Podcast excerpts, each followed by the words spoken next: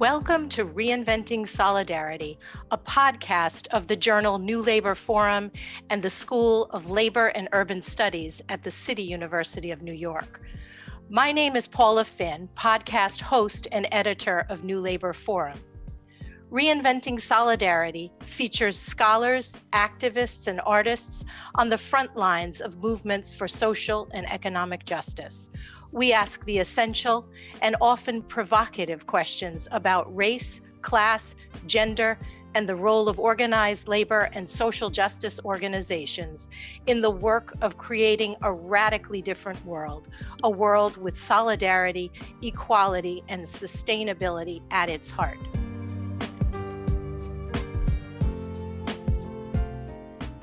This episode benefits from the exciting public programming we do at the CUNY School of Labor and Urban Studies. Since the coronavirus surged last spring, we've been hosting a series of virtual forums on the subject of COVID capitalism. These talks examine the chronic racial and economic inequality made so apparent by the pandemic. They also assess the prospects for systemic change a conversation featuring Congresswoman Pramila Jayapal marked a high point in these discussions and forms the basis for today's podcast. Interviewing Jayapal is Deepak Bhargava, Distinguished Lecturer at the CUNY School of Labor and Urban Studies and longtime friend of Jayapal. Deepak is a policy expert on issues of poverty, economic justice, racial equity, and immigration. Welcome, Deepak. As I mentioned, Congresswoman Jayapal is a friend of yours and you've worked together. Please tell us a bit about how you came to know Jayapal and about your collaborative work with the Congresswoman in the years before she considered running for office. Thanks, Paula. I met Pramila in the post 9 11 period when she created a, a new organization, Hate Free Zone, in Washington state to defend the rights of vulnerable immigrants in a period of crackdowns on civil liberties and immigrant rights, especially for Muslims, South Asians, immigrants from Africa and the Middle East that followed. The organization she created evolved over time to become One America, which is a statewide coalition in Washington state that anchors not only struggles for immigrant rights, but also battles for higher wages, worker rights, expanded health care, and in recent years, environmental justice too.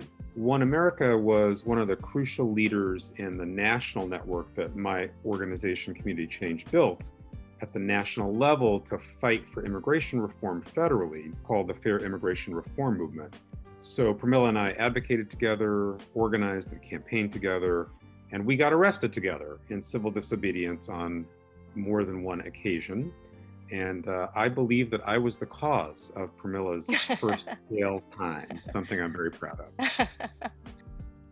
Well, it's really the work that both of you have been doing that I had in mind when I dreamt up the title for this podcast, Reinventing Solidarity.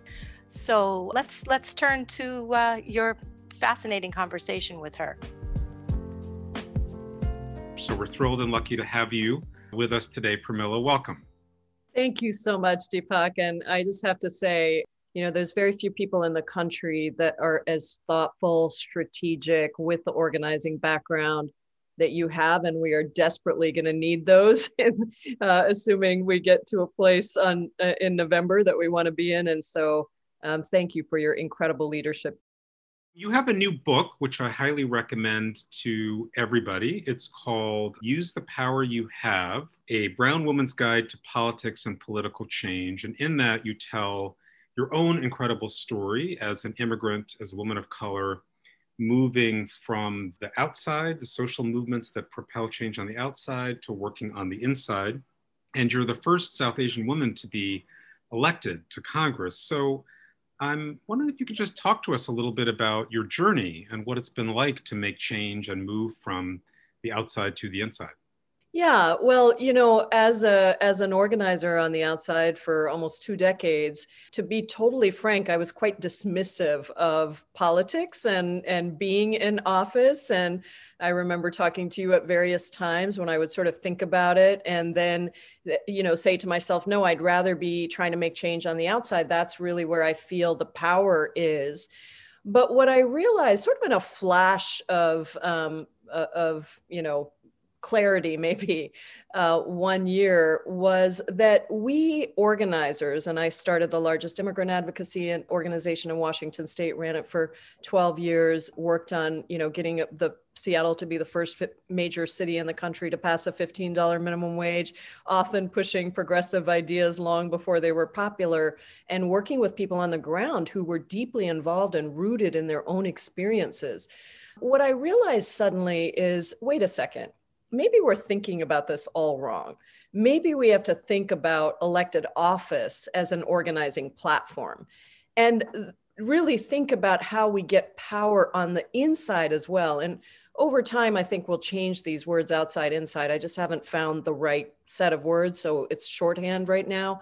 But I think we need organizers on the inside. That was my theory of change is that if we had organizers on the inside at the tables where policy decisions were being made, but also organizing on the inside and using the platform to help move organizing on the outside as well. It's a big platform, and particularly as a member of Congress, it's an opportunity to really push bold ideas, to enhance and support outside movement organizing, and to coordinate strategy inside outside strategies so that we can get big progressive policies. That was the theory of change. And tied to that was the idea that if we had more people in office who actually represented the interests of the vast majority of people, that we would actually get more engagement in our democracy. And so that was what I ran on. I first ran for the state senate. That was sort of like the opportunity to see if I thought we could really do what we wanted. And I served the most, I was the state senator for the most diverse legislative district in Washington state for two years. And then this seat for Congress opened up and I ran for it. And now I serve as the co chair of the Congressional Progressive Caucus which is really, I think, the organizing platform for progressives inside of Congress. We represent about 40% of the Democratic caucus. And I think that transition, I haven't stopped being an organizer. I still describe myself as an organizer. Honestly, I find that many members of Congress don't think about organizing on the inside. It's not so simple as just introducing a bill. If you actually want to get things done, you have to do a lot of organizing. Well, and it feels like you arrived at the national scene in Congress at, at a pivotal time in our history, really hard time in our history. And so I'm wondering if you could reflect on this fraught moment we now find ourselves in. What's at stake from your perspective in the election? What's our task in this next period of time, really, to save and restore our democracy? Yes, that small question. well, I was elected on the same night as Donald Trump was elected. And somebody, I think it was the Nation or Mother Jones, said, you know, I am the anti Trump. They deem me the anti Trump. This was 2017. It was a couple years before the squad was elected. We didn't have the majority in the House. Then, of course, we got the majority in the House in 2018. But even at the beginning, Deepak, I think one of the two, two things I would say that are background to our conversation. The first is, you know, it's relatively easy to be an opposition party. And I think we unite more quickly around being an opposition party. It's harder to be a proposition party. But I don't think that we as Democrats can be just an opposition party at any time. We have to be a proposition party. And so, even during those first two years when we had no power in the House, really very little power in the House, in the minority, I felt it was really important to draw a vision of what we stand for and draw people into that vision. Medicare for all, a Green New Deal, fair fair economy that works for everybody, getting money out of politics. I mean, these are critically uh, climate change. You know, these are critically important issues. And of course, immigration reform, one of the things you and I have worked on so closely for a long time. The second is that I just don't think you inspire people just by being against things. I mean, certainly Trump has been so outrageous that we have inspired a lot of people to come out and vote just to get him out of office. But I think you got to have more than that to really hold people. The second thing is that Donald Trump was both a symptom and a cause. And I think that's very important to remember. Even before Donald Trump came into office, even before COVID 19 hit, we had a situation where 40% of Americans didn't even have 400 bucks in their bank account. Even before COVID hit, we had 87 million Americans who were either uninsured or underinsured. And so you go into these moments of deep crisis the Donald Trump presidency and a constitution destroying racist xenophobe, the COVID health pandemic that has now taken 220,000 lives in our country. And eight and a half million people now have pre existing conditions from having contracted COVID. 50 million people, the economic crisis, 50 million Americans who have filed for unemployment, and 27 million who lost their health care at the same time that they lost their jobs. And then, of course, the deep reckoning that is still roiling our country because it is so deeply institutionalized that racism and white supremacy and anti Blackness is built into every one of our structures. And so we're seeing a, an awakening, but we haven't yet seen the commitment to change. And so that is the moment that we're in. And I think it's very important to recognize that Donald Trump is a cause of some of the worst suffering we've seen in, in recent memory cruelty, targeting, xenophobia of certain groups of people, a complete lack of any caring for a constitution or for the responsibility of a president to look after everybody and not politicize things, plus very destructive systemic things that he's instituted. But he's also a symptom people were frustrated in 2016 with the political system and with both parties. They were frustrated with Democrats for not taking bold action to rectify the issues of working people. And I think that is just incredibly important. Now, last thing I'll say on this is, um, and this is like the crux of everything I know you want to talk about today. So hopefully we'll have time to go more detail into each of these things. But the COVID crisis has just worsened inequality in this country dramatically. I mean, the wealth of billionaires has now reached a high of $10.2 trillion during this crisis. And the RAND Corporation just came out with a very interesting study that looked at income over the last 30 years. And since the 1970s, a total of $50 trillion has been transferred from the bottom 90% of Americans to the top 1% of Americans. In real everyday terms for working people, it means that if you're a full time wage earner in, in America, and if you're earning $50,000 now, just for your salary to have kept pace with GDP and inflation, you would need to be at 92 to $103,000. So workers are earning 50% of what they really should be earning, and that money is going to the wealthiest.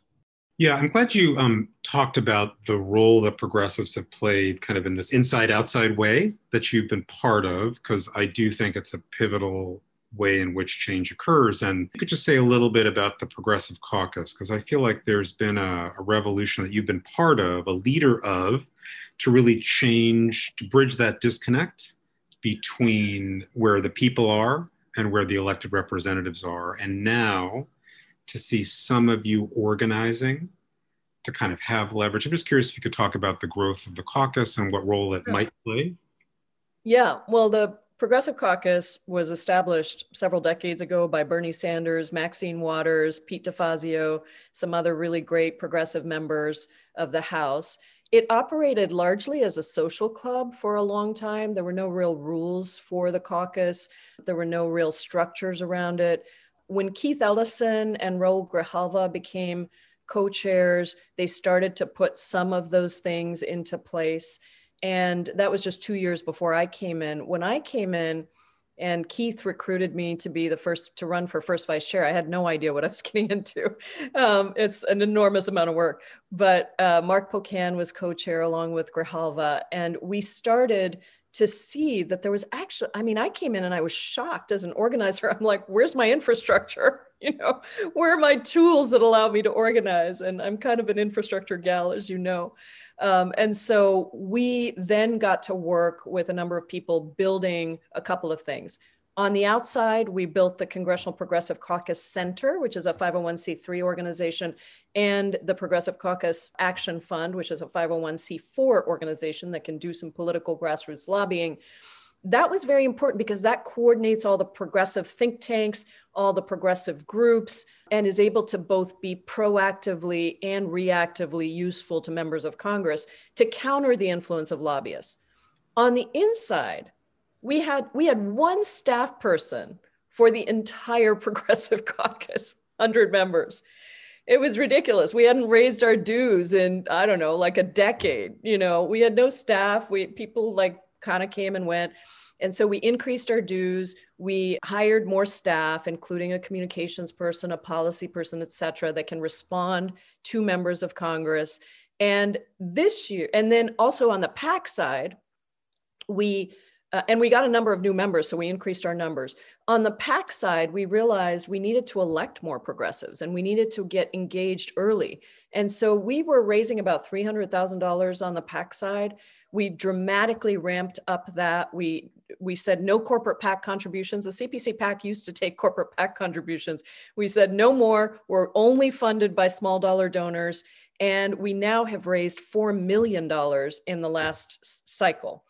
So we were able to elect progressives like Mondaire Jones, like Jamal Bowman, like Cori Bush. We're fighting for Kara Eastman, for Beth Doglio, for uh, you know people in Texas, Julie Oliver, Mike Siegel, et cetera, Candice Valenzuela.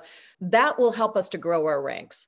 So the last thing we're doing now is trying to get some more reforms through. I have a reforms package that a, a, a, small committee has put together that will hopefully allow us to leverage power more effectively in the next Congress and stop people from using a progressive label if you're not actually going to vote like a progressive. So one thing that what you talked about really made me think about is the question of accountability. You know, there's a little bit of this debate about how much do we look back and at the caging of children, at family separation, at the treatment of refugees, or in the case of race and racial justice, around the violation of that and questions around reparations and so forth over our history. And I guess just to state my own view is we kind of need to, to not do that thing of pretending everything didn't happen previously and just try and reset. And but I'm curious how you think about because it's such a such extraordinary harms have been done that have not really been accounted for. So, how do you think about that part of the, the job? We, we have to. We cannot allow this president to get away with what he's done. And I know the temptation is going to be great for a President Biden to just sort of try to bring the country together. But I really think that to bring the country together, you have to acknowledge those harms. It's why I'm also supporting that we take up a reparations bill. You know, we have to deal with the issue of slavery in this country and what that has led to in terms of the effects on people. I think that, you know, HR 40 and HR 100 sort of work together, a commission to study this and, and sort of a a, a, process for people to go through what this means and educate people, but also give real accountability to what happened. And I think we've got to do that with Donald Trump. I mean, this man, there is so much corruption, Deepak, that I. I have run out of words to describe this government. I, I you know, I, this administration. I have, I, I, I, cruel doesn't do it. You look at 525 kids that the Department of Homeland Security is telling us they can't find the parents for. You look at the thousands of families who were separated. You look at the way in which the arms of government, from the Department of Justice to the Health and Human Services to Secret Service, I mean, the ways in which money was funneled from the US taxpayer to Donald Trump and his entities and his families and all of the corruption that was engaged there, not to mention the soliciting of foreign governments to interfere in our elections. If we don't address that, and we just move on, the next dictator can come along, the next xenophobe can come along, the next corrupt president can come along and do the same things all over again.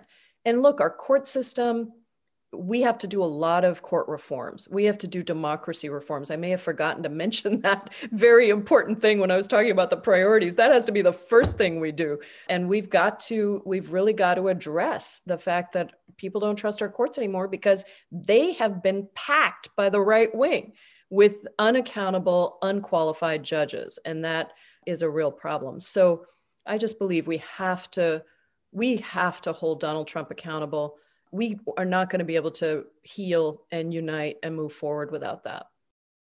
Just curious as you step back from our current democratic, small d, democratic crisis in the country, and you think about Trump and Trumpism and the fact that it's not going away, that there will be anti democratic forces, anti small d democratic forces, white nationalism on the surge, et cetera kind of how do we think about kind of a multiracial democracy and really building it for the long term? What do you think of beyond recovering ground? How do we think about what needs to be in place to really move us to a very, very different place than we are now?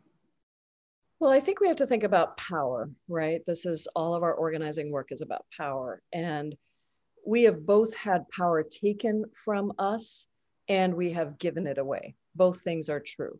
Hmm. So the electoral process, and even I as an organizer, you know, I have mixed feelings, right, about the electoral process and and getting involved in democracy. And so we try to keep ourselves pure by staying away from it.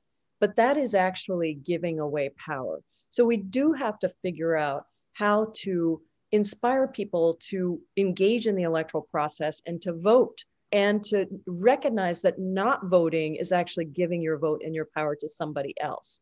So that is very important. And I have a lot of conversations with young people who I feel terrible for, like what we've given to them. Why would people have faith, right? Except we're here and we're fighting. And I think about Sojourner Truth and I think about all the amazing people in the history of the world that have achieved change. They didn't step away, they stepped into. And so that is really important. And then the, the second piece is the organizing part, which isn't at all about elections.